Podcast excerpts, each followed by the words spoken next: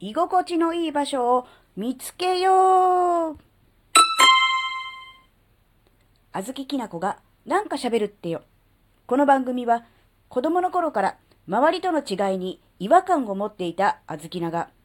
自分の生きづらさを解消するために日々考えていることをシェアする番組です。こんにちは、あずきなです。コロナ前だから3年ぐらいかな。コロナ以前はですね、あずきなはプールにね、ちょくちょく通っていました。プール主催の水泳教室なんてのも、通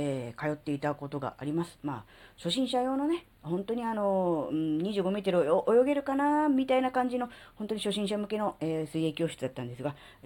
コロナ前はね、通っていました。ところが、まあ、コロナになり、まあ、プールはね、マスクできないですからね、っていうこともあって、ちょっとね、プールは自粛していました。ですが、まあ、まあ、いいでしょうということで、久しぶりに本当に3年ぶりぐらいにプールに行って、泳いできました。でもいきなりね、泳ぐって言っても体力がないなと思ったので、水中ウォーキングでね、しばらく30分ぐらい、歩いたりしながらね、ビート板を使ってバタ足しながら、最後ね、25メートルをね、クロールで泳いで、で帰ってきました。やっぱりね、体力が圧倒的になくなってます。25メートル泳いだ後、そのままターンして戻ってくるっていうことはできませんでした。本当に25メートル最後の壁タッチするので、精一杯、なかなかこう息切れが止まらないというような状態でしたので、やっぱりこう3年間やってないっていうことは、やっぱそれなりに、衰えても来るんだなっていうことなので、まあ、少しずつぼちぼち、やっていこうかなって思います。で、やっぱり改めて、3年ぶりにプールに入って思ったことがあります。それはやっぱりあずきなは水の中がすごく好きなんだなっていうことなんですね。やっぱりこう水の中に入っていると、すごくね、心地いい感じがしました。なんだろう、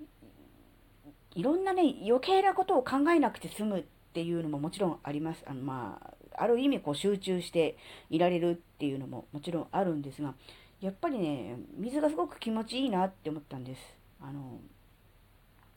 お風呂の温度よりは、ぬるい、冷たいですが、なんかそういう体温よりちょっと冷たいぐらいのね、水を、首から下、肩ぐらいまでに使って、歩く、あるいは頭まで潜って泳ぐっていうのをことをしたときに、やっぱり水の中好きなんだなって、思ったわけなんですよね。改めて、3年間ずっと入ってませんでしたから、特に改めてっていうふうに思ったわけですけど、なのでなかなかすぐに、またプールに通うってこともなかなか難しいこともあるかもしれませんが、でもそれでもやっぱり水の中に入っているときは気持ちいいんだなって自分の中でそういうふうに改めてね、思えたので、少しずつ機会を作ってね、時間を作って、行ってみたいなっていうふうに思いました。で、その時思ったのは、やっぱり人によって心地いいとかね、そういうふうに感じられる空間とか場所、環境って違いますよね。だから大事なことは、自分にとって、心地のいい環境、居心地のいい場所を探すっていうことなんじゃないかなって思ったんですよね。なので、人によってはあずきなと同じように水の中が気持ちいいなっていう人もいれば、都会のね、喧騒に包まれてると、心落ち着くっていう人もいるかもしれませんね。あるいは逆に地方とかね、自然豊かな場所で、自然に囲まれていると心が落ち着くっていう人もいるかもしれませんし、人それぞれだと思うんですよね。なので、自分にとって居心地がいい場所、居心地がいい空間、そういう環境っていうものを、どういうものなのかなっていうのを、見つける、探す、これがすごく大事じゃないかなって思ったね。そうすると、何か、嫌なこと、辛いこと、ストレスがあったりしたときに、その空間、その場所にこう、ある意味逃げ込むというと、ちょっと、後ろ向きかもしれませんが、そこに行くことによって、癒されたり、元気をもらえたり、することもあると思うんですよね。なので、自分にとってのお気に入りの場所、元気になれる場所、居心地のいい場所、気持ちのいい場所みたいなものを何か、1つ2つあるいは3つ4つ、見つけておくといいと思います。人によってはもしかしたらすごく居心地のいい、カフェかもしれませんし、静かな図書館かもしれませんし、子供たちがね、走り回る公園かもしれませんし、庭、自分の、自宅の庭で日向ぼっこするかもしれませんしね、人によってその心地いい場所、落ち着ける場所は違いますので、自分なりのものをね見つけていく。それがやっぱり生きづらさの解消にも結果的にね、つながるんじゃないかなって思うんですよね。何かあった時に、自分が居心地のいい場所に行って、ある意味充電するとか、あるいはストレスみたいな発散する。だから出したり入れたりですよね。自分にとって不要なものを出したり、必要なものを取り入れたり、そういうことができる、そういう環境をね、一つ二つ、あるいはね、複数、知っておく、持っておく、見つけておくっていうことをね、するだけで、だいぶ生きづらさの解消にはつながるんだろうなっていうことをね、ちょっとだけ思いました。なので、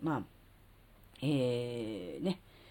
間を見つけて、プールには、行きたいなと思ってます。で、余談なんですけど、話はここで終わりなんです。余談なんですけど、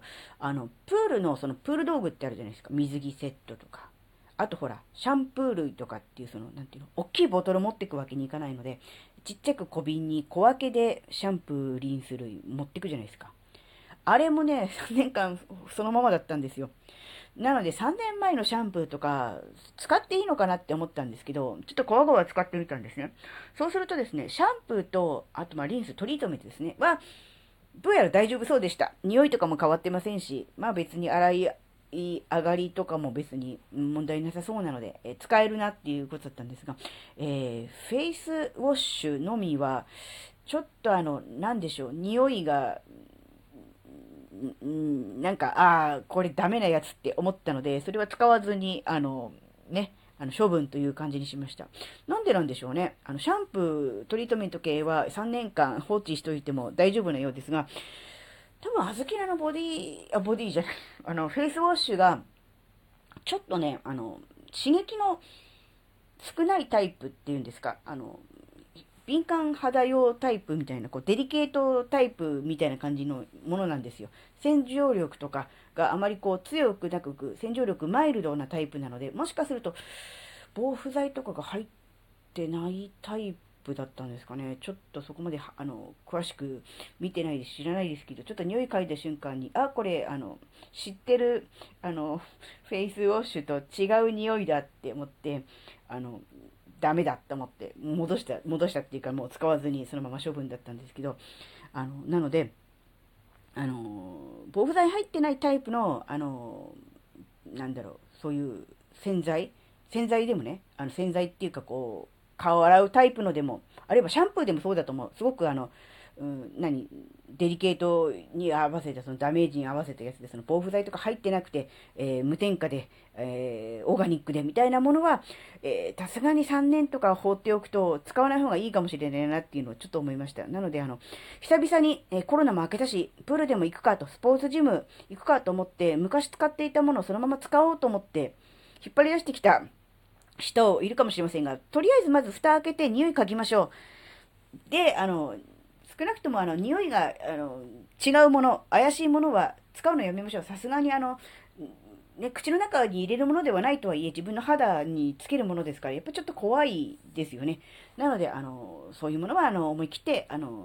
怪しいものは処分して、新しいものを心機一転使うというのがいいんじゃないかなっていうのが思いました。なので変にね、残ってるからとかっていう風にね、まだ使えるとかって言ってケチケチするんじゃなくて、もう3年も経っちゃってるものですのでね、封開けてないのはまだいいかもしれませんけど、一旦封開けてるやつはやっぱりいろいろ問題があると思うので、それは使わないっていうのがね、無難かなっていうのをちょっとだけ話として付け加えておきたいと思います。はい、今回のお話があなたの生きづらさ解消のヒントになればとっても嬉しいです。ここまでお聞きくださりありがとうございました。それではまた次回お会いしましょう。バイバーイ。